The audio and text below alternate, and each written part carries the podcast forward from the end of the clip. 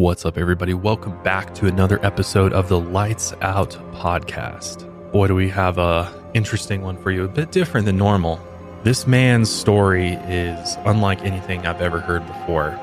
You know, there were there were two setting suns in front of me, and that's what they looked like, fire shooting off of them, and they were huge. And then a third one came. Well, I, I can't see us existing within an infinite universe where there's just not other life forms.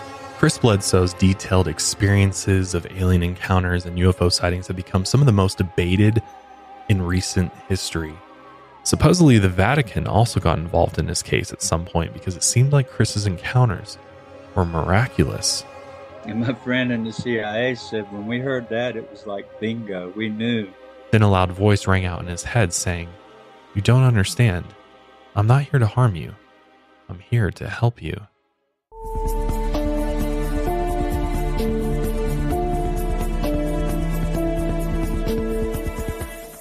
Light out. Everybody. What's up, everybody? Welcome back to another episode of the Lights Out podcast. I'm your host, Josh. In this studio, I'm joined by these fine gentlemen here. Co-host Austin. I thank you. How you doing? I'm doing good, man. And our producer, Daniel. What's up, man? Hey, everybody. Boy, do we have a interesting one for you. A bit different than normal. Yeah. Not quite as dark and evil and sinister as, as most of our episodes, but nevertheless, very, very interesting, borderline entertaining. Yes, Because I'd agree. this man's story is unlike anything I've ever heard before. I don't, I'm not even quite sure what to call it. Technically, it's a UFO encounter slash alien abduction story, but then it, it ventures into the divine, spiritual world. Could be dealing with some of uh, God's messengers, perhaps. It's also like borderline haunting. Yeah, it is. It's, No, it's strange. Yeah. It does. It does have some paranormal elements to it. It's like hits all of those. Yeah. different marks. So, very interesting episode for you today. Before we jump into the episode, I just want to remind everybody to make sure you subscribe to us on YouTube, Spotify, Apple Podcasts, all the places. It does really help us out. It's a free way to support the show. And as always, there's lights out merch available at milehighermerch.com. But before we start talking about Chris Bledsoe's story, I got to ask you guys where do you stand on the question Are we alone in the universe? Do you believe there's aliens out there? And if you do, do you believe that humans have made contact with them via these UFO encounters that people have?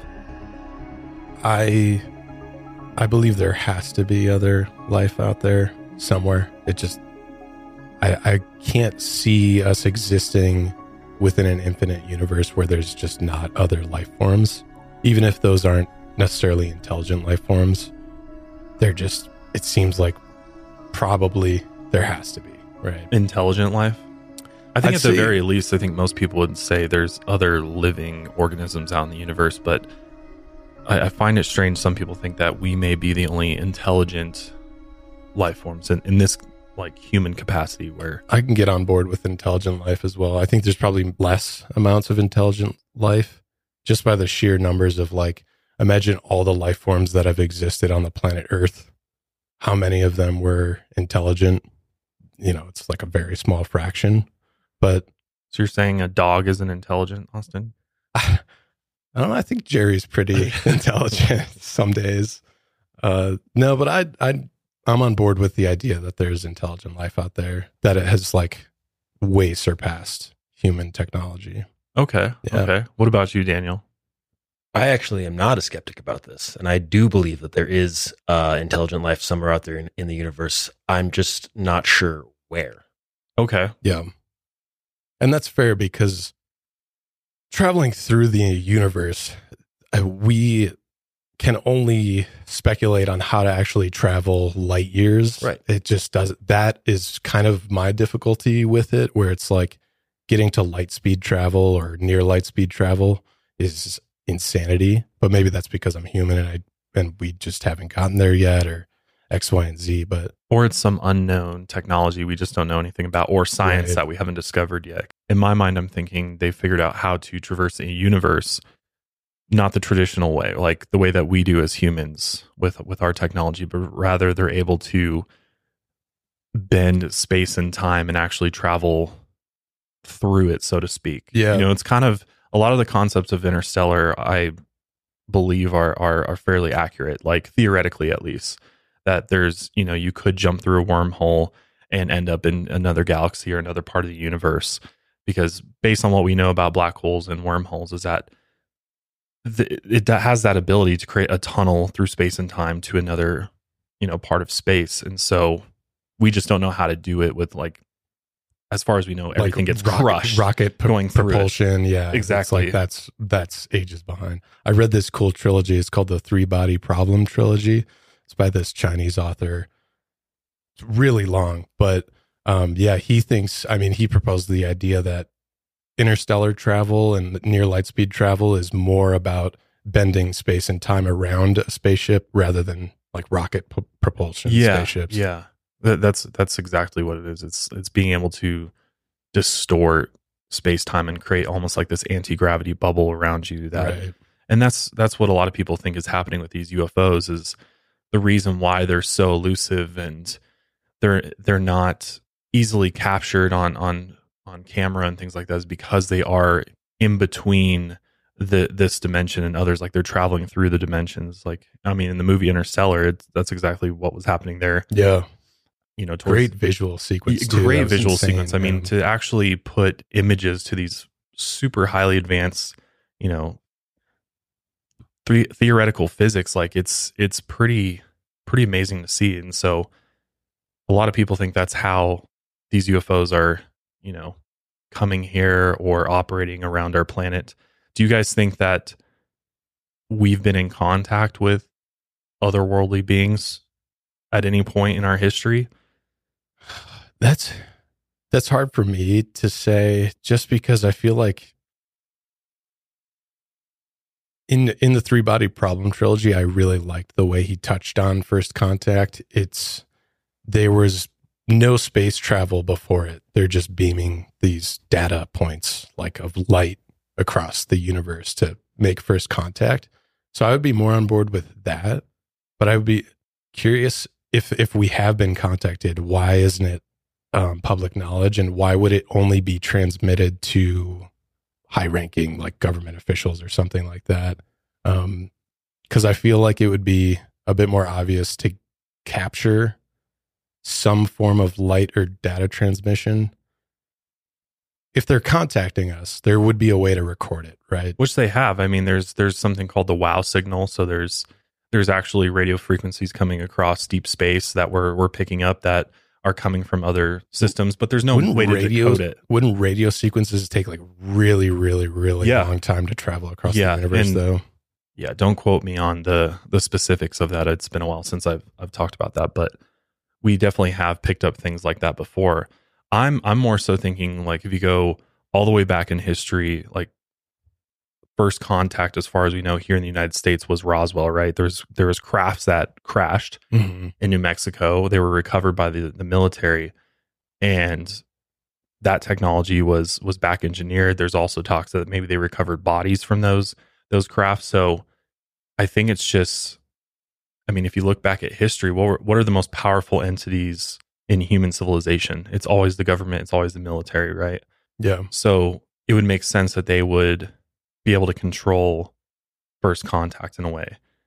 And I see what you're saying. It's like if you have these advanced civilizations, why don't they just say what's up to all of us all at the same time? right, yeah. Right? Why is it so secretive and you know it, it's not readily that information is not readily available to us? Well, I think there's there's a lot of factors that go into that, but it, it really goes back to what what you believe about society and who's who's really in charge and who's in control of the world. And the powers that be the military industrial complex you, you know the the elite at the very top the richest you know politicians and and businessmen are essentially running running the world. So it it, it kind of sends you down this like conspiratorial Right. path. And i get why some people don't want to go down that path because it's you know, it's it's a slippery slope. And it's very easy to fall into misinformation, things like that. But at the same time, I think there's some some truth to that. And think about what like first contact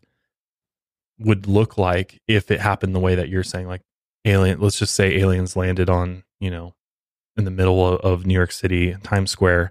They land, they get out. There's these beings from other planets, and how does the world react to that? You know, and what what happens after first contact?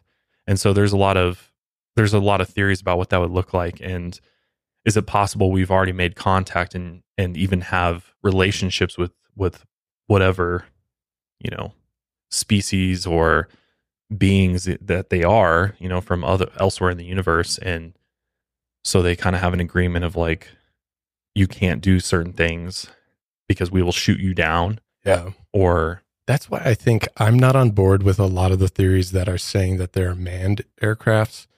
It just doesn't make sense to me that there would be a pilot in a lot of these crafts because if you think about even just human technology, when there's a something that we don't understand or we something we need to survey, we're sending tech into it. We're we're unmanned drone surveillance, unmanned just you know how we get uh, seismographs and stuff like that we're only sending tech to glean information from it or even if we need to send a message right it's a digital transaction.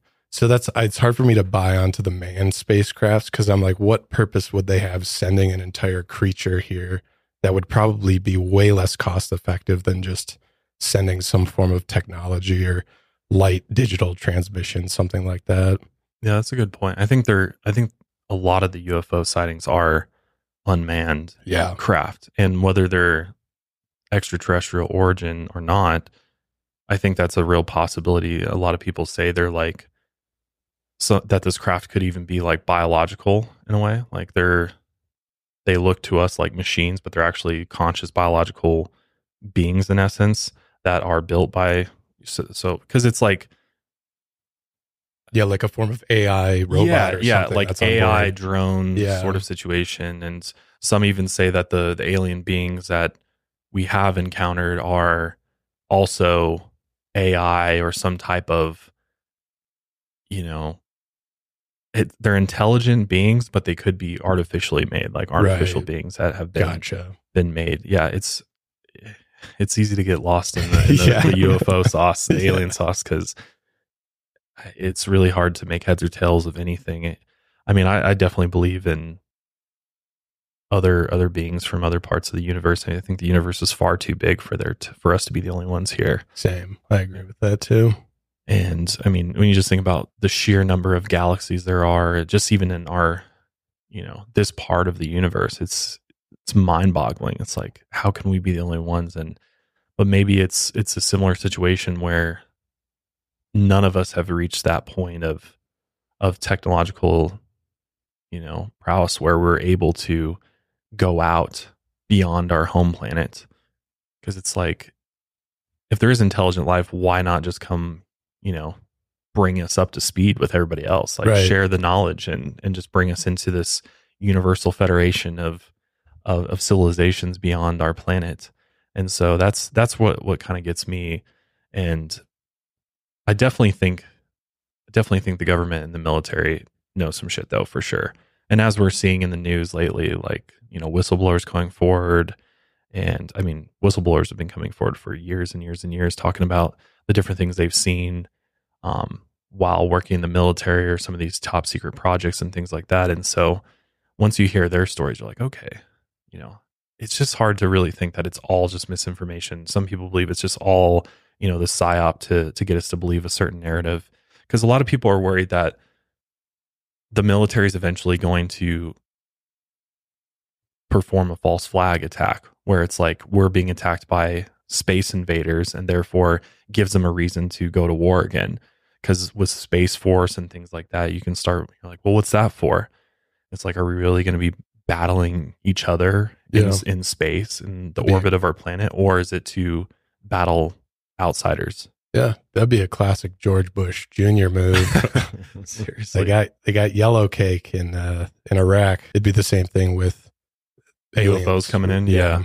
And that's what I kind of think sometimes is like the way that they're trying to spin it is like they're saying that it's a threat because it's coming into our protected airspace and things like that. So they're trying to sort of paint this narrative that these unidentified craft Which- Are enemies that are already. enemies and that we should fear them in a way Right. rather than you know try to study them or whatever which makes me think is it something that they have had control of from the beginning because if they truly did recover this technology back in the 50s i mean they've had 50 plus years to back engineer it replicate it and now use it however they want while also making us think that it's from another planet And Have you so- seen the movie Arrival?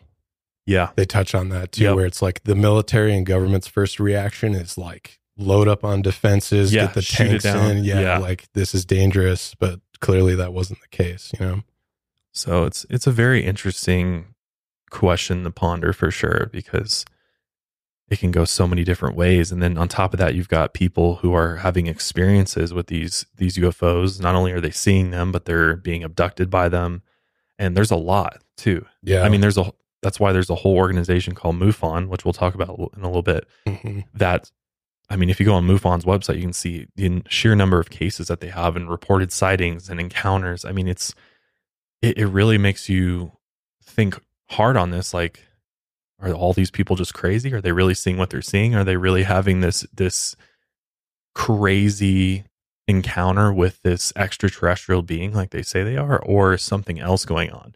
Or are we just completely missing the point and it's something paranormal perhaps, or it's something more you know having to do with like the spirit world and and other dimensions here on our planet that we're perceiving as aliens? Because that's kind of what we've we've learned right? Like a lot of our media movies has given us the classic alien head you know Yeah. the big eyes the big elongated head and all of that. And and Maybe it's not that different, you know, like if you were to explain a if let's say I didn't know what a black hole was and you explained to me what a black hole was, I would think that would be something completely paranormal and insane to me, Right. right? So yeah, maybe there is a, a bridge between science, space, and, and the paranormal. I think there's a that they all are connected. And as you'll see in Chris's story, he has he really wrestles with what he was experiencing because I mean, he starts with aliens and he ends with God, basically. God Yeah. Almighty himself is is helping him out. So let's go ahead and jump into the absolutely insane story of Chris Bledsoe. Chris Bledsoe's detailed experiences of alien encounters and UFO sightings have become some of the most debated in recent history. While most encounters are confusing or completely wiped from the abductee's memory, Chris found a way to unlock his first experience through hypnosis regression therapy. And he no longer believes that these ETs or aliens want to bring death and destruction to the world. He believes they are, in fact, God's messengers who have come to save us. In the early 2000s, Chris Bledsoe left his job as a commercial pilot and started a building company with his wife so he could be at home with his family in North Carolina. He was known as a deeply religious family man and a successful business owner. His company went on to build around 100 homes a year and had about $15 million in annual sales. But Chris was in rough shape. He suffered from a debilitating chronic illness called Crohn's disease. Crohn's disease is a type of inflammatory bowel disease. I know it's very uncomfortable for a lot of people. It causes inflammation in your digestive tract, which can lead to abdominal pain, severe diarrhea, fatigue, weight loss, and malnutrition. Unfortunately, there's no known cure and uh, can even sometimes cause life threatening issues. So it's a pretty debilitating illness if it's not treated. Can only imagine. That sounds horrible. Yeah. So Chris suffered from Crohn's for about 18 years. For the last two years, it had gotten so bad that he was going to the bathroom 15 to 20 times a day, which really makes it tough to work. So he really didn't work at all. When he was 46, he also developed toxic blood poisoning from medical malpractice that nearly cost him his life in 2004. Since he was in and out of the hospital constantly, he and his wife decided to sell their building company. After this, Chris's disease only worsened and he fell into a deep depression. By 2007, he was able to return to work, framing houses. And on January 8, 2007, he and some coworkers decided to go fishing to celebrate a four month job that they had just finished. He went with his son, 17 year old Chris Bledsoe Jr., and three coworkers. They had driven about three miles out to Cape Fear River that ran through Fayetteville. They all rode in Chris's four door pickup along a cornfield and through the muddy riverbanks to get to the fishing spot, and they arrived around 3 p.m. The weather was sunny and cool, about 50 degrees, and they all set up their fishing poles and leaned them up against sticks in the mud, waiting for a bite. After fishing for a while, Chris wanted to get some alone time, so he made the excuse he was going to go out to look for wildlife. At about 5:15 p.m., he took a short walk away from the group so that he could have a moment to pray. He walked about a quarter mile and sat down beside a tree not far from the river. He then headed to a small road covered by trees where it was darker than usual. The sun was setting and the trees made it even darker. As he started down the road, he heard something strange on his left side. It sounded like footsteps walking beside him somewhere in the trees. So he stopped. He thought maybe it was a deer or a turkey, but he noticed that whatever was walking had also stopped. And when he started again, so did the other footsteps, which just kind of creeped him out, made his skin crawl. And he got down on his knees to see through the brush and the trees, but he couldn't see anything out of the ordinary, just more trees and shrubs. He kept walking to a point where a bit of remaining sunlight broke through the trees, and the sound of the other footsteps had faded. He kept walking west, uphill, and once he got to the top of the hill, he saw a strange light in the sky. At first, he thought it was the sun setting just over the trees, but he noticed there was two of them. It looked like there were two bright suns hanging up in the sky. The odd shapes then began to move through the clouds in small circles, and the strings of fire burst from the edges of the orbs.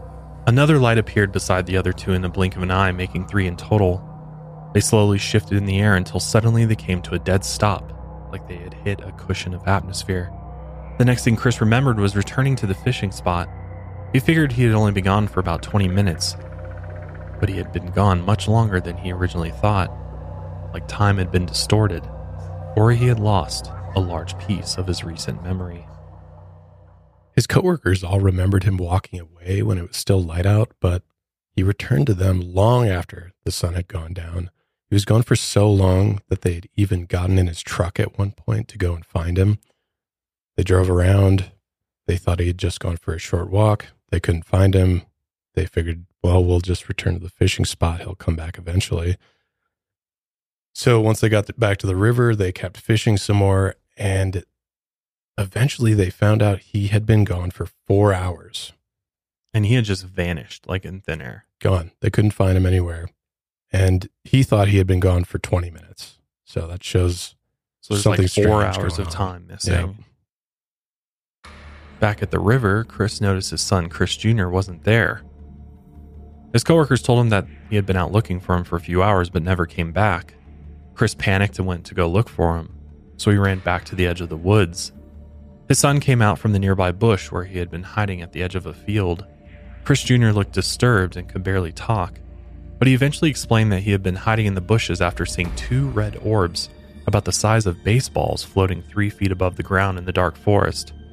When the red orbs got within 15 feet of him, he saw the orbs were attached to two translucent creatures. The red orbs were actually their mechanical eyes that closed like a camera shutter. Chris Jr. hid in the brush for several hours while the creatures walked on all fours, collecting bottles and trash from the area. After explaining what had happened to his dad, he said he just wanted to go home. When they returned to the fishing spot, he told the other guys what had happened. And while they listened, they noticed eight or nine stars in the sky rapidly shifting around in strange, distorted motions. The three bright sun like objects had also returned, and they all watched as the floating lights slowly descended towards the ground, about 100 to 150 yards from them, on the opposite side of the river, and they looked as big as a two story house. Someone mentioned they might have been flares falling to the ground, but two of Chris's coworkers said they had seen flares before, and what they saw in the sky definitely weren't flares. Frightened by the strange objects, they all dropped their belongings. Some thought the UFOs meant the country was being invaded, but none of them knew what was really going on. So they all hopped into Chris's truck and they sped off. The lights remained in the sky until they disappeared into the forest. But they also witnessed another large bright white object over another bank of trees closer to them than the other lights. It appeared to be the shape of a massive football that had flashing spikes coming out of it. Chris described the spikes like lights shining through blades of a helicopter. Then Chris heard a scream from the back seat. Two of his coworkers had spotted a strange creature running on all fours behind the truck for a moment, but it soon darted into the trees. Chris accelerated the truck until they reached the edge of a nearby neighborhood, where he drove across the front yard and pulled up to the front door of the closest mobile home. The front door was open and a TV was turned on inside. Desperate for help, one of the coworkers got out of the truck and banged on the screen door, but no one answered. The house had been abandoned. The coworker got back into the truck, and Chris sped out to the road where they spotted the strange glowing machine hovering about 15 feet in the air. It was about 40 to 50 feet long, and it glowed as bright as a small sun. Suddenly, they heard three gunshots ring out. They assumed one of the neighbors was shooting at the strange machine. The glowing machine then began to move toward the truck and passed directly overhead, and the light from the machine blinded them all. But Chris noticed the machine was completely silent as it flew. For whatever reason, Chris didn't feel any sense of fear in that moment. If anything, he was at peace when the object passed over. The object then rose further into the air, turned north, and darted into the sky like it was shot out of a cannon. Within seconds, it was gone.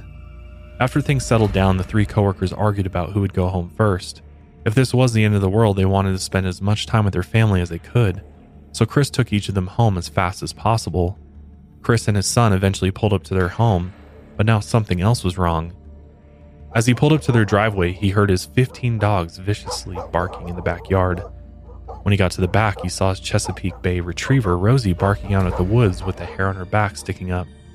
Chris thought someone was trying to break into their garage near the tree line at the edge of his property, so he told his son he was going to go have a look. Although Chris Jr. was scared, he agreed to join him. First, he let Rosie loose, and she sped off toward the garage. As Chris followed, he noticed the dog focused more on the woods and not the garage itself. He figured there might have been a black bear or an intruder further out in the woods, and the plan was to let Rosie flush them out. He gave the command, and Rosie took off into the trees. Chris and his son looped back through the yard, waiting for the intruder to emerge from the other side of the woods. Chris then ran up toward the tree line where he heard Rosie running. He moved past the tree line and into the woods, and he could hear Rosie approaching from the side. Whatever was out there must have been close now. When Chris looked back to check on his son, he was gone. He didn't realize Chris Jr. had fled back to the house in fear. Instead, he saw a three foot tall being standing where he thought his son would be, and it was exactly the same creature his son had described earlier that evening. But now Chris got a closer look. This being's skin was the color of the moon and it looked like it was dipped in glass. It had a glowing mark on its chest in the shape of a triangle. Chris said to the creature, I surrender. Then a loud voice rang out in his head saying, You don't understand. I'm not here to harm you. I'm here to help you. In seconds, Rosie came rushing out of the bushes and the creature vanished. Rosie then kept running deeper into the forest, and he didn't see her again for two days. After Chris's experience on January 8, 2007, he struggled to believe what he had seen that day. In the few days after, he realized that his Crohn's disease had actually been fully healed. From the day he witnessed the UFOs, he claims he has never experienced another symptom. And he came to believe that these beings that approached him were possibly angels sent by God to heal him. As hard as he tried to remember the first encounter with the creatures out near the river, he couldn't. His memory suffered from a four hour gap he couldn't fill. At first, he refused to tell the rest of his family about what had happened, but he struggled to keep everything to himself. When he finally told them about it, they couldn't believe him. In their eyes in the Southern Bible Belt, he was talking about something demonic, not something extraterrestrial. His wife and her family were deep into the Pentecostal Holiness Church, so whenever he mentioned his experience, they saw it as an insult to God. Over the next year, Chris was barred from his church, and they accused him of alcoholism. After realizing no one would believe him, he fell into a deeper depression. He mostly stayed inside and waited for the beings to return. But his experience put a strain on his marriage. His wife supported him, but she didn't believe he had witnessed any beings. They argued over whether it was in his imagination or not. But despite their disagreement, his wife was confident they would work through Chris's problems as a family. She only asked one thing from him. She begged him not to talk about it around their kids because it gave them nightmares. And his daughter was also getting bullied at school because Chris had become the crazy UFO guy around town. So Chris tried to keep everything to himself. But the more time passed, the more Chris was desperate for answers. He felt that if he never recovered his memories and never talked to someone who understood what he was going through, he would lose his mind. So he reached out to MUFON, and they came to his house to interview him. For those that don't know, MUFON, or the Mutual UFO Network, is a nonprofit organization of volunteers who study UFO sightings. It has roughly 4,000 members worldwide with chapters in more than 43 countries and all 50 states. Uh, at first, they kind of began with just these really in depth UFO investigations, but in more recent years, they've been a little criticized because their organization is drifting more into conspiracy theories or like the politics of outer space, which I don't see anything necessarily wrong with that. But I think people miss the days when it was strictly UFO investigations when they first met Chris, they were super anxious to get testimonies of his coworkers because obviously in stories like this with UFOs, eyewitness testimony is pretty much all you have, right? So and, you, are trying to verify the main person's yeah, story, right? Exactly. Like regardless of what happened, if they could just corroborate his story, then they're onto something. That's like the foundation of it, right? Unless they're all lying. yeah, true, which absolutely could be the case as well. Um, they really struggled to find the three coworkers uh, at first, which uh, some people mm. say that's a red flag of the sure. story. Like, once you know them, of course they, they disappeared. Yeah, yeah, they were your coworkers. Like, you kind of know who they are. As far as I could find, his coworkers were named Donnie Ackerman, Gene Robinson, and David McDonald. Sounds like fake names. I know. I actually kind of thought the same thing. I was like, if you could name me three white guys in North Carolina, yeah, there you go. This is kind of it, right?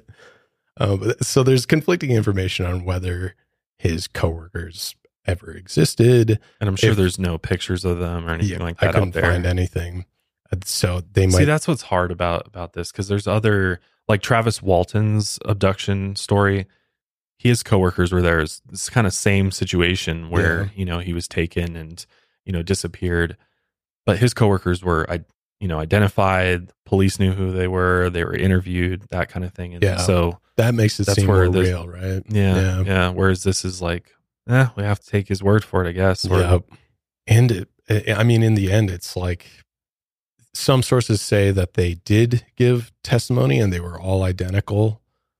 Others that I found said they were never interviewed at all. So I found a bunch of conflicting information. So I, which I these sources are, you know, yeah, yeah, it's it's deep uh, internet shit right there. Yeah, yeah, definitely not like major, you know, academia. Yeah. This is like, and one of the big problems was is that we'll see, but MUFON, I don't mean to skip ahead here, but we'll see why they can't corroborate these or where the evidence is. We'll see in a little bit why that happens, but the, they say that's kind of the first red flag.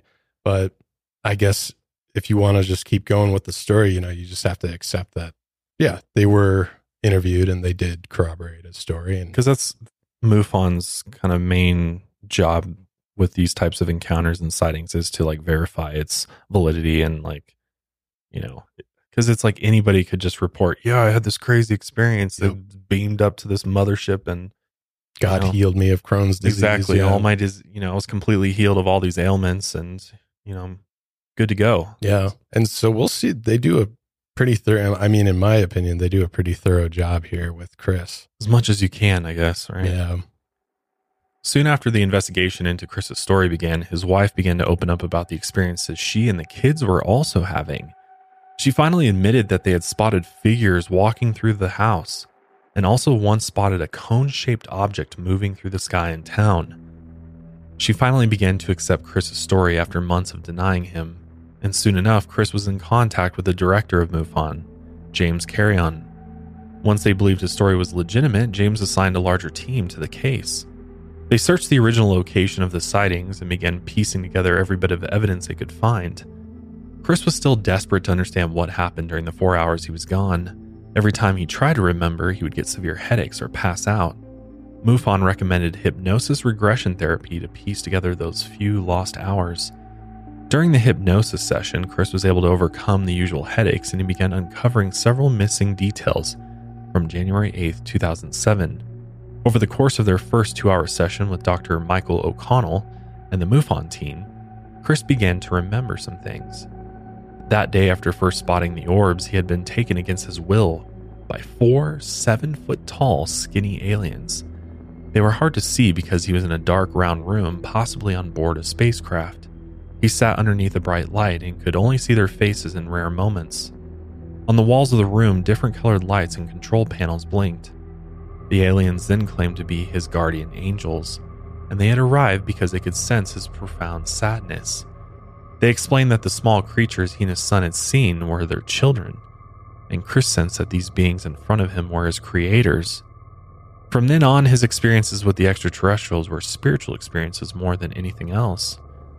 After the hypnosis session, Chris was contacted by government agents from the Advanced Aerospace Threat Identification Program, a Pentagon program that began in 2007 and ended in 2012. Many of his contacts in Washington have not been made available to the public.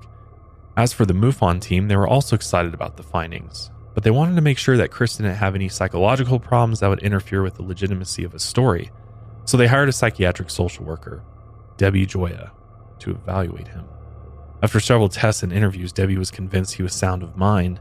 She concluded he had no psychological problems that would cause him to make up the story. MUFON investigators already believed his story by this point, but they wanted to do one more test to make sure Chris was telling the truth. So they had him sit down for a polygraph, and he agreed to it. In June 2008, they also offered him an opportunity to work with a show at Discovery to tell a story, and he accepted. But he didn't realize that he was about to walk into a trap. When he arrived in Fayetteville to meet with the Discovery team, he was ambushed by MUFON and a retired FBI special agent, Bob Deerdak. At that time, Bob administered a surprise polygraph test. He asked simple, straightforward questions about Chris's experience, and after the test was over, the results showed that Chris showed deception during his answers. According to Chris, he was asked 34 questions and failed only one, and that one question was Did you see an entity? He had responded yes, and according to the polygraph, his response was a lie. MUFON investigators were concerned, but Chris promised that he was indeed telling the truth. So to give Chris the benefit of the doubt, which I think we should, you know, polygraph has been proven that its accuracy is just not It's there. all over the place. Yeah. So there's no way to conclusively say that Chris was lying. Plus, it's it's often used as an interrogation tactic. I know it's it's like if someone's like, "Would you agree to a polygraph test?" and they're like, "No," then the cop will go, "Well, why? What are you lying Yeah. about? Why don't you?" Yeah. So it's it's more used like that because it's inadmissible in court. You can't use a polygraph test as evidence, and plus, there's really weak evidence to connect the physiological reactions to a test and then just say that they're lying. So these tests essentially monitor heart activity, blood pressure, respiration, perspiration, skin conductivity. And then they basically put all that together and say if you're lying or not. But we know for a fact that people have tricked polygraph tests. Oh, yeah. years. If you stay calm and collective, if you, let's say you're a psychopath or something, and you just know how to teach yourself to calm down, relax, not sweat. You're good. Keep your heart rate steady. You can trick these tests. So And the fact that he only got one wrong too out of all of them, if that's true, like that's what he said. But yeah, if that is true, that's kind of bogus, so right? it's like of course you know, it's like you got nine like what's that accuracy, right? Yeah. One wrong out of thirty 34. Like that's that's pretty good Pretty percentage small, there. Yeah. And like, let's say the polygraph test was right and he was lying about seeing an entity, then that means like maybe a part of his story was true, but he was maybe That's just exaggerating that part where he saw a creature, you know? I don't know. But yeah, definitely got to take it with a grain of salt. The polygraph test. Yeah. According to Chris, after the polygraph test, MUFON no longer wanted to work with him. Because they're like, well, you failed the polygraph, so probably lying about the whole thing, apparently. And so the team no longer bothered with his case. But Chris continued experiencing strange things long after this. A few years later, his father was hospitalized after his gallbladder ruptured. He'd also recently been diagnosed with cancer and suffered from a heart attack. His family was soon told by doctors that he wouldn't live for very much longer. They weren't able to perform the necessary surgery on his cancer because his heart was too weak. So Chris and his family were in shock. They decided to get a second opinion. And as they waited for the test results, Chris went outside in the backyard with his father. And as he began to pray, he looked up at the sky and noticed a giant, glowing, cylindrical object above him. And in the blink of an eye, the object was gone. Chris claimed the whole family had seen it. But not long after the phone call came in with the new test results, the second opinion confirmed that his father's cancer was completely gone. It's quite the opposite uh, second opinion there. Right. Who they see the first time, my God, Yeah, completely a total wrong. quack. No cancer. Yeah. yeah. When MUFON completely backed out of the investigation, Chris was lost. Up until now, the investigators were the only people he could talk to openly about his experiences, and now they had abandoned him and taken their notes, records, and evidence with them. When he and his family experienced more extraterrestrial activity, Chris desperately reached out, but they just kept ignoring him. In response, Chris stopped talking about his experiences publicly for several years. It seemed like talking about his experiences only caused him and his family pain, but he continued talking privately with scientists, researchers, government officials, and others who have had their own experiences. He would later correspond with Jim Semivan, a former CIA officer who also has had his own encounters. And he would later work with an insider scientist known as Tyler D, or aka Timothy Taylor, and Dr. Diana Walsh Pasulka, who studies UFO sightings, philosophy, and religion. Supposedly, the Vatican also got involved in this case at some point because it seemed like Chris's encounters were miraculous. And one of Chris's closest acquaintances became Hal Povenmire, who had studied over 4,000 cases of UFO sightings and abductions. And over the years, Chris told him he had continued seeing orbs in the sky at night. He witnessed one with his son, and it looked like pure gold just above the trees near his house, about 100 feet in the air. It was in the shape of a diamond the size of a school bus and had flares of light coming off its edges, similar to what he had seen before. Chris tried to get a picture of it with his digital camera, but his display said it had a memory card error. Hmm. Some believe that crafts might give off a certain type of energy. You've probably heard this before. I think I've know. said this in a previous episode. Oh, though. have you? Okay, Yeah. yeah. There's like um, electromagnetic frequencies, or maybe it's just something weird going on, radiation or whatnot, um, Or magic.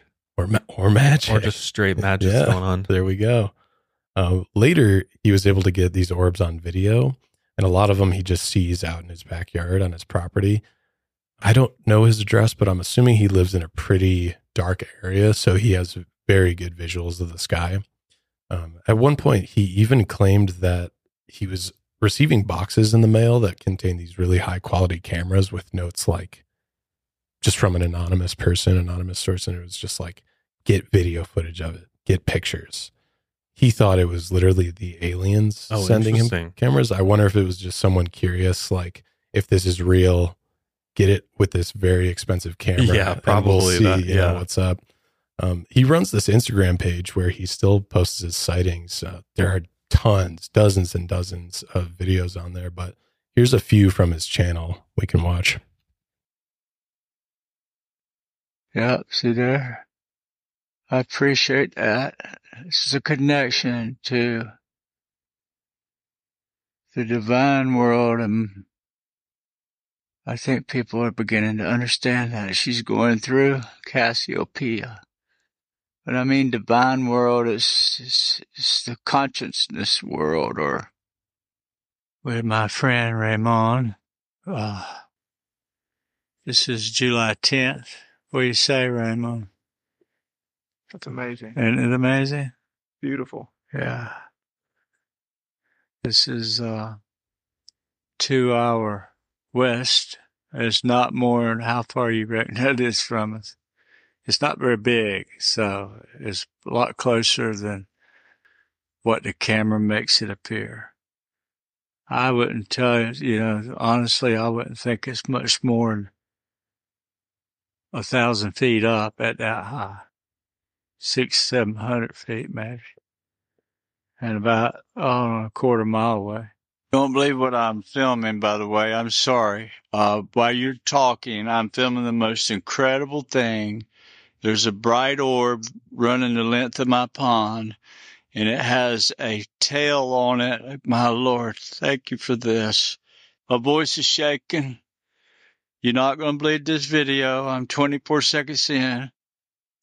Now it's responding to our conversation, guys. And this is, this is amazing. I'm telling you. Um, it has an aura around this orb, a tail it's shaped like a V and it's very big and it's, it's orange, pinkish orange. It's still meandering down the length of my pond. I mean, this is incredible. This, this is something very touching, uh, connected to your, your loss and your daughter. This very well could be a sign for you, Jen. This is amazing. I'm telling you, you're not going to believe this when I share it with you, David, both of you. We're talking amazing. I mean, it's, I, I just, I, I can't explain what I'm looking at right now, but I'm going to show you, Lord willing, this video. Oh, Lord, thank you, my Lord. Wow. Wow. Did you see it? Wow. Pretty Wow. nuts, right? Yeah, wow. yeah.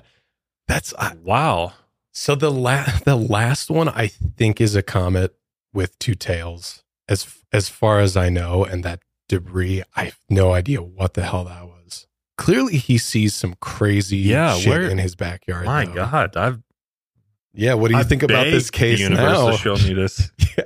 And this guy's just over here capturing it on the daily, man. Isn't that crazy? And he has a lot more videos Wow. like that of the orbs.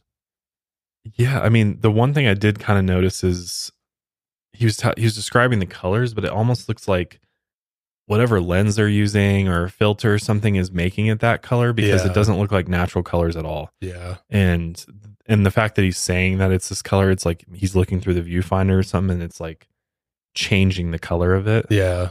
Um, I also think maybe it's a hair out of focus too, which is making Yeah. the the lights seem larger, Yeah. like they're huge, but I can't really tell. Yeah, don't doesn't know. look like the the best camera operator. Um, doesn't look very skilled with the camera when Yeah. it comes to recording. Because the other thing too that was kind of weird is like you can clearly see the stars in the sky, Yep. Yeah. and the orb is like the same shape as the stars in the sky. Right. Obviously, the orb's moving, but my thing is like when I've seen other people's orb videos, the orbs don't move in this like arcing pattern in like a very like slow, even sort of or pattern across the sky like that. Yeah. Normally, orbs are moving kind of like the like kind of hovering, either hovering in place or kind of darting to different like. And I didn't see any of that from those. Yeah. And I don't You- know if he has any of those on his page, but As far as I could tell, they're always Always moving, moving across the which sky makes like me that. think it's a satellite. There's a lot of space shit that we launch every year. Like, really think that he's out there filming satellites, thinking it's orbs. Like, Possibly. damn. I don't know. Cause like you were saying, the orbs I don't think he's that dumb. Like, I don't think he would be. it also doesn't track with his first story of when he saw the orbs though, no. right? Because he was explaining that they were looked like they were kind of like And they were, and and everything he saw was like close to the ground too. Right, Whereas this yeah. is um, like way up in the sky. It looks like it doesn't look like he's capturing anything that's a hundred feet to the ground. You Right. know what I mean? Like it's. what do you think those are? I think the last one. I think the last one with the tail. I think it's it's either some type of comet or even it reminded me of SpaceX's launches. You know when th- there's videos of SpaceX launching their their rockets and things like that, and it's Some a of the very comments- similar. Yeah, some of the comments were saying they think it's SpaceX very similar. well. Like there was a UFO sighting over LA a few years ago. It looked exactly like that, and it was blue, and it looks crazy. It looks like whoa! Like the, if you've never seen it before, you're like, that's a UFO. yeah, But then it was confirmed that it was SpaceX launching something. right. So yeah. I don't know. Could it be something launching from like Cape Canaveral or something like that, and uh, or you know somewhere close enough to where they would see it in their night sky, possibly. Yeah. I think there, I want to say there is a SpaceX. I don't know if they have the launch pad there, but there is one in, I think, near Washington, D.C. Am I wrong about that? Which isn't that far from here where he is. Could be, could be. But But the orb that he's catching, I just I don't know. It just the shape of it is like same as the stars in the sky, and I can't get over the fact that it's just moving in a very steady fashion. Like the speed is the same. It doesn't move. It trajectory doesn't change. It's just like kind of going like a satellite would through the sky if you're tracking it through the sky. Yeah. Because the way that I'm thinking is like the lens is creating that sort of like orb look. I agree. Because the thing about it is everything else looks out of focus too. yeah. So it's like he's got it out of focus to the point where everything's kind of blurred. And so he's probably look like if you were to see that in real life, it would just be a tiny little light going across the sky. But he's got his his lens on it in a way that's creating the orb. Yeah. Because it's like I mean, I've seen an orb in my own studio. Yeah. Yeah. and true. that orb, which I never I can't never remember if we ever found that that footage or not. But I think we did, didn't we? In the A few old times, episode? yeah. Yeah. We have it. Yeah. So maybe we can throw it in here so that you can see this orb that I caught on our cameras. It's much, much different. It's not like it's definitely it's not in the sky, it's inside of the studio. And it's never happened again other than that one time. And so some thought, oh, it could be the cameras, but it was like nothing changed about my cameras. They were always set up the same way. And the way that it moves is just totally bizarre. Like it's it's floating like right next to me and you can see it floating. Like it doesn't make any sense. Yeah. So yeah, I mean, still crazy footage though. Yeah, regardless, regardless, of what you think it is some- or not. Some cool sky action for sure. Because I wonder if maybe if it is a SpaceX launch, is some of that that huge flash of light at the end. I wonder if that's maybe just debris coming off the ship or something, like one of its boosters is dropping Yeah, off or something. and it or- burns up in the Yeah, atmosphere or something like that. yeah, Eh, I've seen more compelling orb footage. Yeah, and and again, it doesn't like you said doesn't relate really back to previous experiences at all. It's like all of a sudden like I've had these experiences and now I look up in the sky and it's, It's just yeah. there's the all these lights float. up there. yeah, I just can't believe they're they're and he's clearly thinks that it's like a sign from God or you know supernatural. and if you if you I'm think like if this was if this was something Eh, like either if that was an anonymous fan or somebody sending him those nine hundred dollar DSLRs or whatever, you think that if you really wanted to convince people, because he does, he like he really doesn't like skeptics, which he talks about in his interviews. But if he really wanted to convince someone, you'd be buying that sweet ass lens, telescopic lens with like the nicest camera you can get, and you get those like tracking softwares and stuff to get Yeah. the night sky. So it seems like everything's shaky. You know, I don't know what he's filming on. I don't know if he knows how to operate a camera that well. yeah, it doesn't doesn't really seem seem like he's very well versed in cameras yeah. because it's like our phones can capture pretty pretty damn good. What do you know what date this was from? This clip was from. They're these all recent? fairly recent. Okay. Yeah, So yeah, so within like the past few years. I mean, yeah. iPhones can take night sky pics now, like True. really like of the Milky Way and stuff. Yeah. So it's like, I mean, I don't know what I don't know what camcorder, what century that camera is Yeah. from, but it sure doesn't look very good. I mean, Yeah. yeah, it looks a little bit out of focus, but maybe maybe he's he's seeing supernatural orbs. I don't know because through the years, he sometimes saw orbs the size of a firefly. And then the next second, they would be the size of a minivan. Pretty big size discrepancy from a firefly to a minivan. But he would warn that these objects might give off radiation, so he tried to keep his distance from them. He also believed these objects were the vessels for angels that were always observing him, even if he couldn't see them in the sky. One of these encounters finally confirmed his suspicions. On Easter Sunday, 2012, at 3 a.m., Chris heard a deep, angelic voice call out to him, saying, Arise. Terrified, he asked who was there, and nothing responded. As he looked across his bedroom, a shadowy figure floated above the floor and disappeared into the hallway.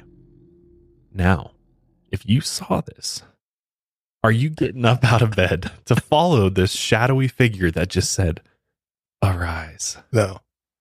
No, I'm pulling the covers over my head and I'm praying like hell that this thing goes away. But no, Chris was like, I got to figure out who this is. What is this thing? So he got out of bed, he put his clothes on, and he followed the figure out the back door. He felt like he was in a trance like state, almost like he was following them against his will. And then this single figure turned into three shadow figures, which then led him out into the nearby forest. They looked like ghostly apparitions and wore hooded cloaks. He claimed that he had seen figures like them before.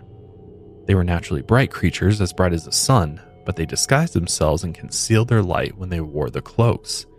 In the forest, he felt like he was walking upon golden sand.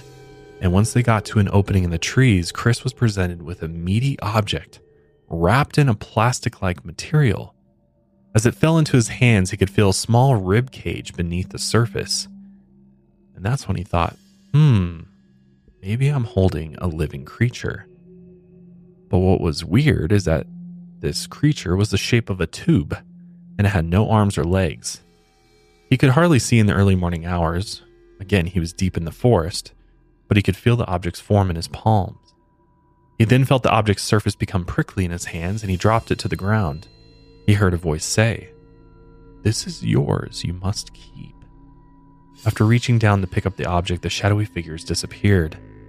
Holding onto the object, he returned to his dog kennel connected to the garage.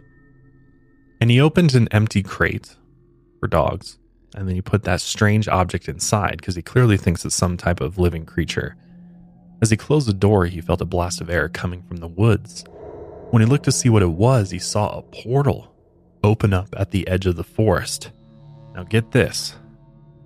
Not only does he see a portal open up, but then the figure of a 1,500 pound bull came through it and it began charging straight at Chris and actually knocked him down. As it ran him over, he noticed that the bull was translucent and he could see straight through its body. He rolled onto his stomach and got to his knees when he noticed a beautiful woman in front of him. She floated three feet off the ground, and she wore a sparkling white dress that looked like something out of the Roman Empire era. Her hair was translucent blonde, and she had bright blue eyes. Chris said she was the most beautiful woman he had ever seen. Don't let your wife hear that. Not, not a good thing to say. So, an artist by the name Doug Ald later painted a picture of her appearance, and my God, is she stunning! What a beauty! It's always interesting to me because in so many UFO stories where people see this angelic being, a woman, and she's always a blonde. Always. It's always It's blonde. like, what is, what, what, why? Why can't she have like cosmic nebula galaxy hair, you know, Right. like with stars? Like it's always I just like that. Yeah. Barbie. It's the hottest woman ever. Yeah, Yeah. of course. It's always Is- blonde Barbie. yeah. Well, are UFO sightings just the male gaze now? Is that what it is? You just can't know. escape it. You get abducted and thrown into a spaceship, and it's just like it's always like the hottest woman coming in. Like, come on, guys. Pretty sure that's on uh, an adult website. You look it up. Pretty sure that's a that's a skit. At this point in the story, where where are you at with believing Chris? See, here's the thing is he has this profound experience initially on that fishing trip. Kind of everything seems to to check out to some extent. Like, you know, kind of sounds familiar to other experiences where people have been taken. There's this distortion in time. They can't remember what happened to them. But then it just, you know, in a lot of cases, that's the end of it Yeah, you know and Yeah, then they just they just you know they go on to live their life they don't fully understand what happened but then this just continues and continues and seems to get more elaborate as we go along right yeah, and this is just kind of the pinnacle of, of all of it where he's now been run over by a translucent bull that emerged out of a portal that opened up in the forest and now he's having this encounter with this woman If this Just- was a movie, this is like the third act. You're kind of losing me here. and Yeah. You know the ending's kind of gonna Yeah. suck. the rotten tomato score is starting to go down Yeah. it's starting to we're getting we're dipping below 50% at yeah, this point definitely. Had a promising first act. yeah yeah we were then- getting up there in the 70s and now it's decreasing Yeah, slowly unfortunately inevitable. so chris is having this experience with this beautiful blonde woman in the forest and he believes that her name was Hathor, which Hathor is an Egyptian goddess, and she's sometimes connected to depictions of cattle. So there's the connection with that translucent bull, I guess, is that maybe it's one and the same. Like it came through the portal as this translucent bowl, and then it manifested itself Into this physical human woman to converse with Chris. Yep. In a later regression therapy session, Chris said she was the mother of all. She's the comforter, the Holy Spirit, the third part of the Trinity. And as the lady hovered in front of Chris, she looked him in the eyes and said, You know I'm here. This is your burden you must keep. You don't want to believe you've strayed. You don't want to believe what you've been told to tell. Chris thought she was trying to say he didn't have the confidence to talk about his experiences with the public out of fear, and he thought his stories would hurt his family too much. But now this entity demanded that he should tell the world about his experiences. She said, If you do, I will be there with you, and I will guide you. This sounds roughly like a Marian apparition. Do you remember those from the Father and Mort episode a little bit? Is that because she's a woman? That's a Marian apparition. no, I'll, I'll connect the dots for you here. Obviously, it's very different than than other Marian apparitions that are actually uh, sanctioned by the church. Right. But the reason that it's similar and the reason I'm tying it to a Marian apparition is one, clearly he's getting some religious connection through these things. So I wouldn't be surprised if he's trying to connect those dots in his story. Um, but they usually make some kind of demand. Like sometimes they're like, build this church, Yeah. spread the word of God, I will guide you. So this is kind of the same thing. If if Chris is believing that these beings were sent by God as guardian angels, there's something divine going on here. It would make sense that this would be an, a Marian apparition saying, "Tell your story," because it's essentially a divine story, right? Mhm. So that's roughly. It sounds like a Marian apparition, or maybe I'd just say that it might be inspired by a Marian apparition, something along those lines. I think that's probably like the closest comparison you can make. Although I'm still tripping over the shadow people. oh, who the hell are they? You know, I thought so. This is my theory on the shadow people because you know how he said when they take off the cloaks, they're this bright, they're concealing all this light. So maybe is he trying to draw the connection to us? They didn't want to wake like- the rest of the family when they came Yeah. inside. They're being very like, courteous. We don't want the the light of seven sons to blow up this house right now when we come and get you, Chris. So Yeah. we're we're being polite and putting on Yeah. our cloaks. Thanks, guys.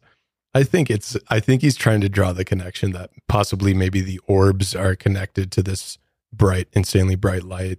So that what are these creatures possibly in the sky as orbs, as like they're his guardian angels? So like when they're unsheathed from their cloak, they're insanely bright. Is is that the line he's trying to draw? I'm not really yeah, sure. it kind of seems like he feels like the orbs are kind of like their natural state, Yeah, and then they like manifest themselves or whatever they conjure themselves into these, you know, humanoid apparitions, and in order to engage with humans.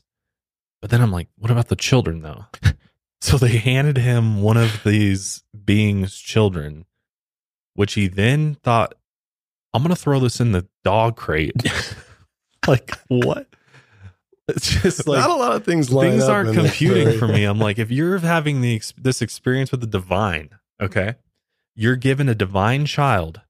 Your first thought is, let me take it to my 16 dogs and throw it in one Huck of it the, in there. the yeah. crates. Yeah, It's a it's a packaged meat too. He said Yeah. so. Those dogs might get a whiff of that thing and, and go attack it. that doesn't he seem does- like a safe place to put it. He does kind of explain what he thinks that is, but and also I think this experience also came out of I could be wrong, but as far as I could find, this might have also come out of another hypnosis regression therapy session because I know he did multiple.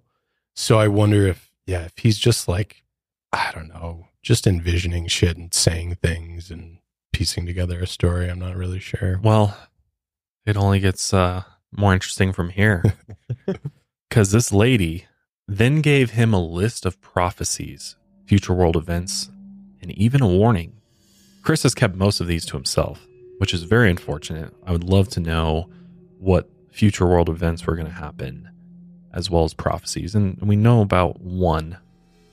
But she revealed to him that everything is a living being with consciousness, and the prickly object given to him was symbolic of the natural world. He then understood that he and the object were the same in nature. She also spoke about the book of Revelations from the Bible and that the end of times was coming. Then she told him he would understand everything when the time was right. And then, poof, the lady vanished, and Chris returned to his home.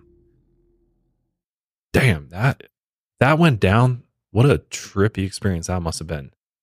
How much like would you feel better after that experience? Or would you ah, feel worse? No, Like, I'd I'd feel like good God, the onus of like the world is now upon me. and now I, have know to- everything that's going to happen. And it's like, it seems like it's go and tell the world that the end of the world is coming. And Yeah. that, you know, It's it's almost like now he's a prophet. yeah. know, yeah. He's like kind of been an, appointed to be this human prophet for whatever this entity Hear me is. out. Doesn't it sound like the roughly the origins of a cult leader? Yeah. Book yeah. of Book of Revelations, Oh, we yeah. know is Well, there- always tied to like straight up cults, cults. That, yeah. There's straight up cults that shit goes down just like this before. Yeah, and now Yeah. he is getting divine answers from. It's kind of what was the last cult that we covered? The Yeah. Blackburn cult. The yeah. Blackburn cult. Doesn't and- it kind of sound like that? Where it's Yeah. this divine apparition that comes and starts telling them things. Yep. I mean, there's at least a handful of different cults that start just like this. Yep. Ever since his experience with this Lady of Light, he felt the need to tell the world his story. So, after years of silence, he began opening up about the UFO sightings and the many interactions he's had with these beings. Here's a clip of him talking about being contacted by these aliens. you know, the next day after Easter was Monday um, evening. I walked out and uh, and my back door is only six to eight feet from the water in the pond. It's a little cabin on the pond. As soon as I open the door, this orb way up high appears and it starts flashing real bright. I knew it saw me. I knew it was coming. It spiraled all the way down through down and through the trees on the other side of the pond and stopped. And boy my heart rate went through the roof and i was i was like oh my lord this is it. It's coming for me. So i dropped to my knees right then. I said i'm not afraid. I'm not afraid. And it came and it came within 25 feet of me and it stopped. And this orb was bouncing up and down. And i filmed it for 18 minutes on camera and it put this message in my head this to to to get out and talk, to start to tell it. And it the big thing it said was we're going to help you with witness and with camera to tell the truth, to tell the world about us. We're going to help you do that. Well, immediately the phenomenon started appearing exponentially. And I didn't have a camera. I had a cell phone up to that time. And suddenly cameras start just coming in the mail. I got two night vision cameras. Who gives those away, right? But some, I got two of them. And this big P900 Nikon with everything. And I started going out, and in the last 16 months, I- I've taken over 2,000 video. Wow. That is a, a lot of footage. Yeah, he you you should go on his Instagram page. I mean, it's just like Yeah, we'll link it for you if you want to check it out. a lot of them are all the same, but uh, he's caught oh, whatever it is. He's caught a lot of it on there. I wonder if he has uh, taken any tutorials on the P900 Nikon or not, because it sure looks like he doesn't know how to focus those lens. Yeah, we should. I'll email him. Yeah, we'll email YouTube him the- links. yeah, of tutorials. That's a good idea. Yeah. Because, I mean, it sounds like he's got some good gear now. Yeah, that's a lot of hours of footage. I mean, that would be, whew. that's all legitimate. That's probably the most I think anybody has of orbs. Yeah, for real. That's a lot of hours. So since then, since all this happened, Chris has made countless public appearances in the past 10 years, including radio and YouTube interviews. And his story is now known as one of the most studied UFO stories in recent history. In 2019, he claimed he was visited by that Lady of Light again, and she warned him of a great tribulation. Some now believe she was warning him of COVID 19. She also said that peace will come and humanity will become aware of new knowledge as we enter the age of Aquarius. To this day, Chris claims he is visited by orbs of light on a daily basis. Daily. Daily, he's visited by these orbs. Why? Yeah. It makes Why? you wonder. Why is he being visited? My thing is when it comes to any story like this, the ones that I, I tend to believe more have consistency throughout. And the consistencies usually has some sort of logical order or thought process to go along with it. This So uh, yeah, scale one to ten. What's the consistency? this goes all over the place. I give this like a five. Okay. Five out of ten. Oh, that's not I give it like a 50-50. I would Okay. say. 50-50 it's it's true or not. My thing is it seems there's a lot of confusion about what's actually going on when it comes to is this cuz every time he talks about it he's talking about God and he like falls to his knees thinking that God is sending these orbs but as far as I know that doesn't line up with anything biblical like when it comes in the shadow figures and apparitions and ghosts and all of that does not fall in line with what a traditional traditionalist, you know, who studies the Bible would say.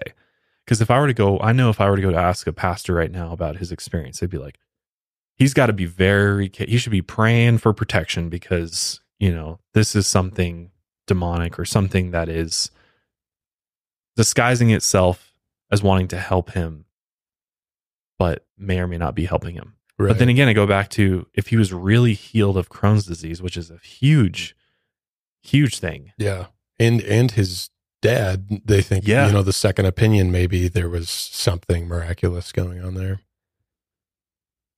because there's just so many elements here. We've got divine intervention, we've got paranormal activity, Yep, and then we've got UFOs, UFOs and alien encounters. mixed bag. A very mixed bag. Where do you put this on a scale of one to ten? I'd put it more towards. I don't want to be a total party poopers. I'll put it at a three. What about you, Daniel? Be the be the party poopers. I will be the party nice. pooper. Negative ten. I'm gonna I'm gonna give it a one, and that one point is because I don't know how he got uh, cured of Crohn's disease either. Because I have family members that have Crohn's disease.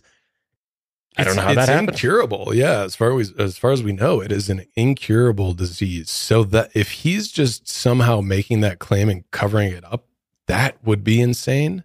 But and it's severely messed up if he's lying about that. Yeah. you know what I mean? Like that's just yeah. Cuz it's like why? You know, what's what's I mean, just look at that face there. so, you know what I mean? He's got a that's a smug look right there. So, he is very confident of his of himself, which rubs me the wrong way a lot of the times. Is that he's very confident in what he knows and what he thinks it is, which really makes me pull back. I'm more interested in stories where people realize that they could be wrong about it. They're really Yeah. unsure what they're seeing. sure, There's having some healthy mystery. skepticism of, even about their own experience. It makes me trust them a little bit more. And yeah, he just comes off as like, this is it. He even trashes skeptics in a lot of his Oh, interviews, which I'm like, okay, that's that's a bit strange if you want someone to come on board with you. You know? Well, and, and what I noticed too, just from searching around on YouTube, is that he only goes on interviews with people who are going to just like pump him up. You know what I yes, mean? yeah, Like if you watch interviews of him, he goes on, and I know some of the people he interviews with, and I know what they're about, and it's pushing this narrative of like this is all real, this is all like crazy divine experiences without any sort of like no hard questions. hard questions or fact checking or or Yeah. even investigating it at all Mhm. like this reminds me of a of a story um a very entertaining story about a man named Stan Romanek which maybe we'll cover him on on this podcast at some point we I covered him on my other podcast Mile Higher was very similar to Chris in in many ways kind of lives out out kind of in the middle of nowhere he's actually he was actually from Colorado Springs Oh, okay. um, is where he he captured all this footage, but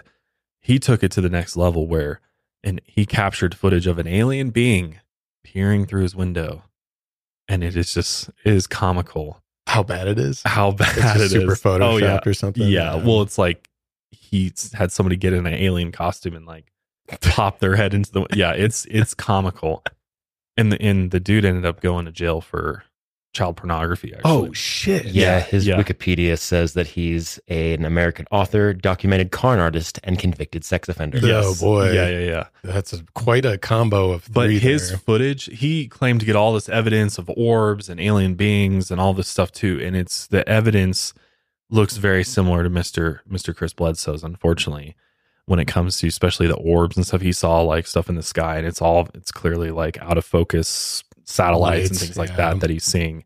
And so my thing is like if you li- really have all of this photo and video evidence of these orbs and stuff, why not like actually create a presentation, like actually like put it together in a in a way that you could convince somebody that this is real, like rather than just like, yeah, I filmed it for two thousand hours and Yeah. here's what happened and but yeah, true. It was just more like- like, the sheer quantity of the videos he had. Not Right. that the videos were showing anything interesting, and not yeah not just not actually describing specific elements of why he thinks it's an orb or Yeah. like the the the movement of them like he's just saying that like oh i see blinking lights in the sky and, you know it's orbs from god and it's just like sorry dude that's it's very hard to believe like Yeah. so i don't know and then, I, I kind of feel for him though, because I like I don't know. I used to I don't know the the whole religious angle is hard to get on board with too. I know that just a lot of hyper religious people see God in everything, and I think that is a very beautiful way to see the world. You know, it, it's you know you see a light in the sky and you can say, oh, "Wow, God's speaking to me." I Mhm. think there's some power in that, but I'm not going to believe your story, right? It just sounds like it, it might mean something to you and you want it to mean something more to other people, but it just won't. And I think maybe if he just accepted that, it would be a more interesting story, but he's trying to kind of evangelize his beliefs and and push it on other people that he has some direct connection to God. Well, and that's the thing too is like the story takes like a complete 180. The initial story is he's literally abducted by seven foot tall beings Yeah. that take him somewhere that, and we don't, we still don't know what they did to him, Yeah. you know, and he's like, oh, you know, I was healed or whatever. So they didn't do anything bad to me, but we don't know that. Right. And then they're, and then they're, his son's scared to all hell while they're out there. He's seeing four legged creatures running after them in the truck. We go from that to now he's having basically encounters with angels, is the way I kind of take it. Is like he has, through the, and again, from the hypnosis regression, he's like, oh, actually, those weren't aliens. This is just angels from God, my guardian angels or whatever, coming down to, you know, visit with me and you know share what my life's purpose is and you It know my time's not done here it definitely seems like he railroaded the narrative to kind of fit what he thought it was. yeah know? rather than actually looking at what what they saw Something initially. objective. Yeah. what they saw initially. Because they go back what's interesting though is that i'm trying to remember what what story it is. There's another ufo story where a similar object was seen one with spikes. That is a and that's what's hard too is sometimes i wonder if like if this story is concocted that they're pulling elements from other past you because this was an older case where oh, i'm trying to remember what it was i don't think it was rendlesham ufo but it's another ufo encounter where the person encountered this spiked cylindrical object that was similar to what he saw. And it was either a cylindrical or it was a sphere but it was like a terrifying encounter with it. Like it was like trying to get it get the person or whatever versus this was like kind of opposite. So i almost wonder if he pulled some stuff from past situations And and i think it's yeah in that same vein, Danny and I kind of talked about this because there is there are some visuals that Chris had put together, got other artists to render what the creatures he saw looked like, which we'll add an overlay. But uh, he got those pictures, and I always ask, why is it always the creatures always look the same throughout every single story? What are the chances? So if there is intelligent life forms gajillions of miles away, what are the chances that they look humanoid? that they have two eyes and a mouth and a head and arms and legs? Like, is that just the most efficient way? Because we're we're descended from apes, so it seems highly specific to Earth that we would look the way we are with our intelligent life. So I mean- wouldn't you expect that those creatures would look completely different? could different? be i've always i'm always thinking too there's a possibility that maybe we are the aliens in essence like we're not actually from this mm-hmm. planet like if you look at the panspermia theory which is like our our dna arrived on this planet via an asteroid or something like that that perhaps our dna isn't unique to this planet but in fact it came from elsewhere I've heard that in, theory, in the yeah. solar system or universe. So it's possible that our DNA is very common out there. So you say maybe they're like distant cousins, Yeah, that we're or- seeing or something yeah, like that? exactly. Like a lot, there's a lot of sightings of humanoid that of aliens that look exactly like us and you know almost indistinguishable. that started from like the same tiny biological creature that somehow Yeah. landed here as Well, well. and then it goes. I mean, you can go even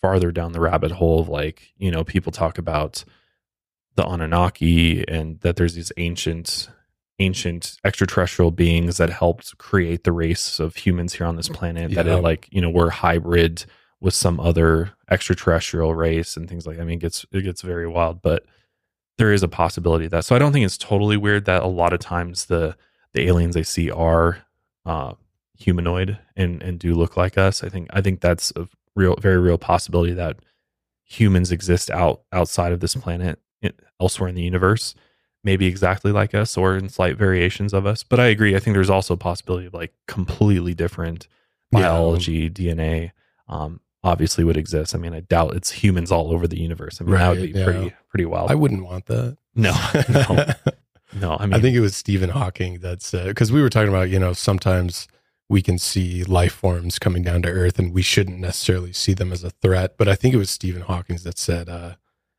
he's like I fear the day that we contact other intelligent life forms be just knowing what we've done to each other Right. in our own history if they are if they do have human dna to some or they're anything like us it would be a, possibly a very terrifying existence to come in contact yeah especially if they are uh, at the same level of evolution as we are when it comes to our way of thinking and not being able to think outside of ourselves right Yeah. like like the ima- just imagine all the genocides that we Oh, committed yeah. atrocities against each other you know well and could have happened on other planets even yeah I mean, I don't know if you've ever heard the this this hypothesis that there was a nuclear there was some type of nuclear war or you know explosion on Mars like cuz there's you know oh, No, they've yeah. yeah. they've detected oh, it's been a while since I've looked into this but they've detected radiation levels in some of the um either the rocks or the actual like surface layers of Mars, indicating that there is high levels of radiation.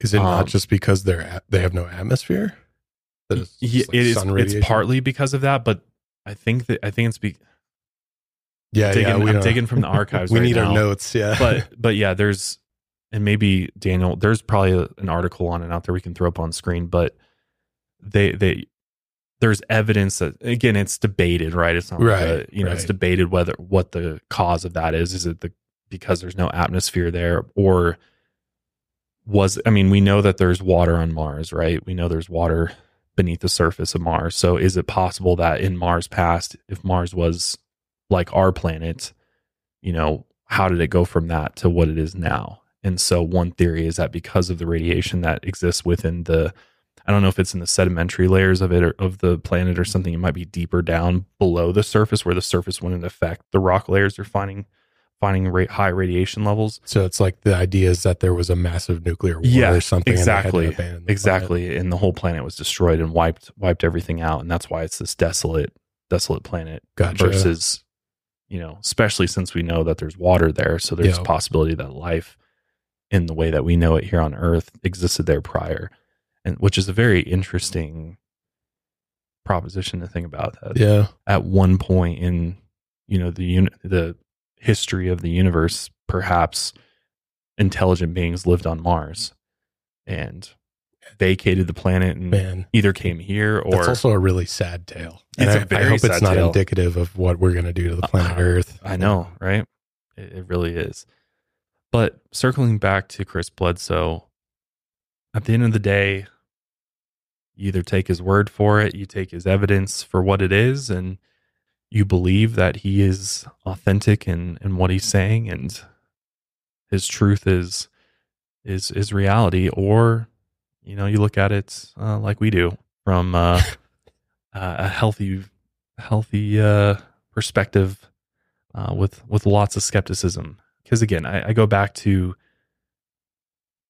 how does this stack up to other stories that we've told here on the podcast and just that exist out there that I've personally read and seen. And unfortunately I think his ranks pretty low in in legitimacy and just the evidence is not really compelling to me in any way shape or form. And then just the inconsistencies of the story and how we kind of you know start here and then we come back to a totally different place which conveniently aligns with his personal beliefs his family's personal beliefs and now his family's in on it what would make this much more believable for me is if i could hear from his son He does have a podcast. does he Yes, I can't remember the name of it. his son's on it Yeah, it's his it's his son's podcast. um, Oh, it's his son's podcast. which I've I listened to a few episodes and sad sad enough, it sounds like he really, really he's a little bit like his dad, where he just like really, really, really wants to convince everyone that this is so real, rather than just presenting the facts. I don't know. I, you guys should take a listen to it. Um, I can't think of the name. Blanking on it. Let me look that up really quick, and we can plug that 'Cause if- podcast. I mean, not that his son would c- totally convince me that this story is legit, but I do I do find it also odd that none of the coworkers, as far as we know, have come forward yeah, and can at least account for the fact that he was missing. Because I think that to me is a big question mark. Did he actually disappear from the force or not? And right. and those guys would know because they were actually looking for him. that's a good point. versus this just kind of seems like a, a story that this family's holding very close to them and using to their benefit, right? To Right. give them more notoriety, I guess. And I'm sure they're profiting off of this in some way, shape, or form. I mean, it might even be one of the sole ways they make income, but I don't know. Okay, it's called Bledsoe Said So. Oh, Bledsoe said so. Yeah, he covers his dad's story and then also some other stuff as well. Is it like a UFO podcast? Yeah, and it, I, as far as I know, I think it's still going. Um, but yeah, if you're if anyone's curious out there, you can go check it out. Does he have a trailer? Let's see. Because we should play the trailer if we. I'd, I'd be interested to hear what his son sounds like. He probably doesn't have a trailer. Is my guess. Most people Yeah. don't have a trailer. The name's pretty creative, but it makes me not. so. It makes me not believe him even Oh. more. Yeah, that's not a great way to convince people. to Be like, well, I said so, so therefore it's true. Oh, it's his son Ryan. It's oh, not so Chris it's not Chris Jr. Jr. Oh, so pff, Different son, but they do they do have a trailer. It's a 45 second video. okay. here. All right, let's let's play the video. Maybe send some new new listeners their way. Yeah. Yo, what's up, guys? I'm Ryan. I'm Nick. We are the hosts of Bledsoe Said So. yeah. Thank you so much for stopping by our channel. Just for a little background, my family, the Bledsoe family, is one of the most publicly documented UFO cases of all time. We're very excited to take you down the rabbit hole and open up about some of our bizarre experiences we've had with light beings, government entities and agencies, and esoteric knowledge. Yeah, but we're also really into pop culture, like video games and movies and comic books. And, you know, our favorite thing to do is find where those things come together and intersect. That's what our entire show is about. So if you're into that kind of thing, check us out. Thanks for stopping by. Bye, guys. that music went Damn, hard. we got to redo our trailer, man. Shh, they I also love, hey, just like his dad, it's a mixed bag of shit that they're all throwing into one. We'll go from government agencies to aliens to light beings to, pop culture. games. Taylor Swift, is she real or not? Like, here we go. Yeah. T Swift is the true alien, wow. right? All right. You know, I will say, good job on uh, getting the setup right. I mean, They got the good. lights and everything. They got the too. lights going. Yeah. I mean, they got the sign. The mics sound good. Like, Oh, is that Lady of the Light up there? Yeah. Possibly. Yeah, I think so. Wow. All right. Are they still going? I think they're still going. Let's see. Last video. How many episodes they have? Whoa, 104. 104 episodes? Yeah. Oh wow. Uh, Kudos to them. yeah, five days ago they posted. So still trucking. Mo- I just ah, most well documented. I don't know about that one. That's a bit of a stretch, bud. Because because what is documentation? Is it just your By your dad saying Yeah. things? Is that documentation? I don't Where know and that. then he even said it himself too, Chris. He's like, scientists. I'm like, did you come across any scientist review of their Nope. case or videos Not- or not one, as far as I know. That's all- public? I He's mean- spoken to scientists and like people in NASA. Like he's spoken to them, but I, I've never found any like just raw evidence investigating his case. It's just him saying the story. my thing too is that if this really was the most well documented UFO case, there'd probably be a documentary on this by now.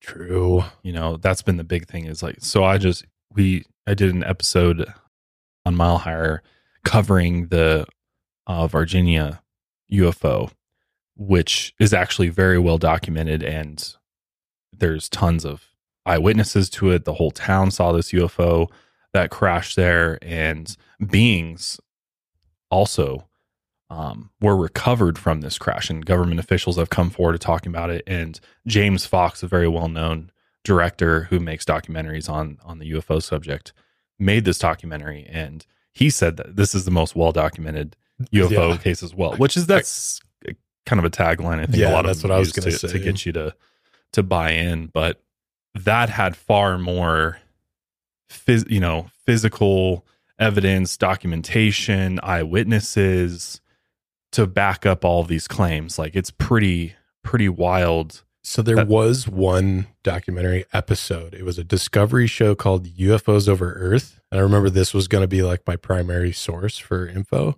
Could not watch the episode. Could not find It's, it doesn't exist it's just anywhere. gone. Yeah, I couldn't find the episode at all. It's like here's the website.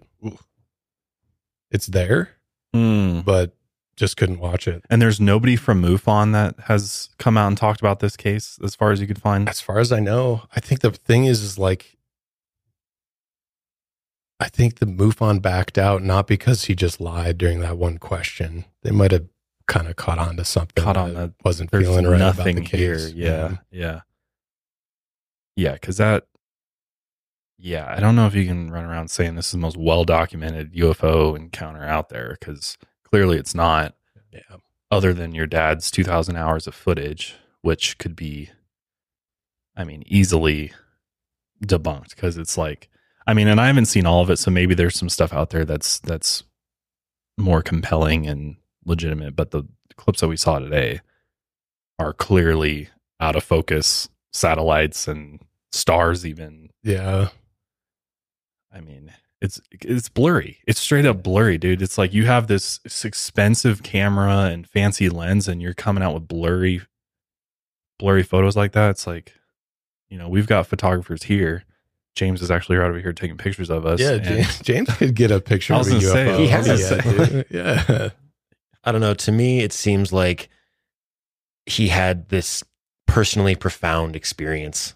And then he just spent the rest of his life just trying to find meaning in that experience Yes. and trying to find some validity to it. I and agree it just, completely. to everybody else, there isn't any.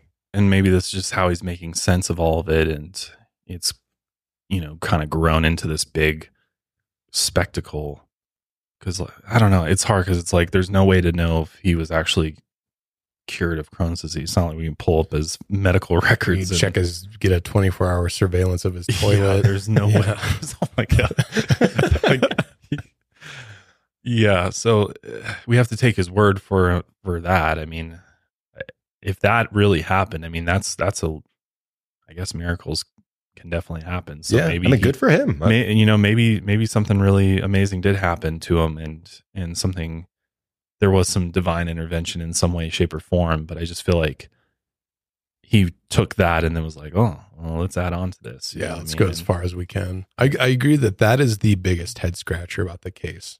If it's true that his Crohn's disease is gone, is something happened there. I mean, that's happen, that's yeah. a true miracle right there. yeah. I thought I thought your take of the Marian apparition was pretty interesting now because the Marian apparitions often um, appear appears and happens in conjunction to to miracles happening, Right. And I assume praying can bring the apparition to you potentially, or I, I don't know a whole lot about Marian apparitions, but I think as far as I know, I mean, she's appeared I assume like- if you pray to Mary, you're ha- you're hoping that she helps you, or she, Right, You know, yeah. it's But even there have been Marian apparitions where she j- she showed up to like children before, and the children were like, "What is this? We don't know what's happening." And they went back and told someone, and they're like, "Wait, you saw? You probably just saw the Virgin Mary." So I don't think everyone even understands what they're seeing when they're seeing it. Mm. But I could. I, there's got to be that as well. But if there's clearly this commonality of seeing this female apparition, though, so maybe maybe it's all connected, but people are just making sense of it in different ways. Yeah. I wonder about his the church that he him him and his family attended, the Holiness Church.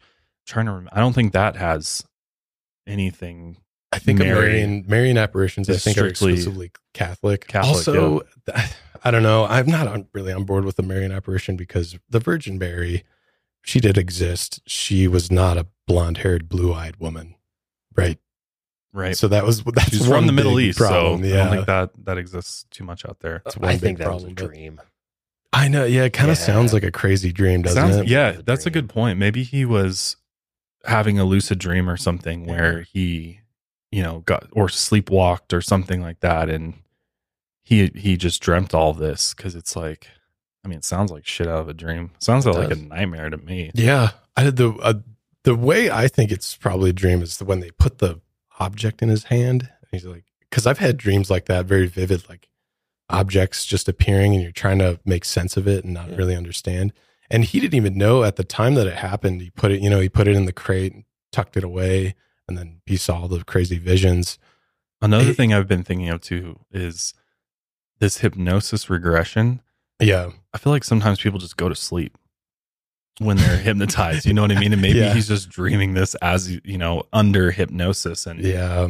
Oh, I guess we never really talked about that, but yeah, the, it's kind of been debunked too. Yeah, you, you and I were talking about it. Yeah, yeah. fill in people because I always thought that was something that is still it's it's controversial but still Yeah. used. It's definitely debated. I don't know how or in what context it's used. I know the FBI at some point, I think it was in the 80s, they began implementing this somewhat of a hypnosis regression. Which would make thing. sense because that'd be a great tool Yeah. to be able to like have victims or you know killers be able to recall. Yeah, and a lot of it's solve. also like witnesses. If they try and be Mm. like, okay, place yourself here, we're gonna hypnotize. I don't remember what I saw. try- Okay, yeah. let's try to remember what you Yeah. saw.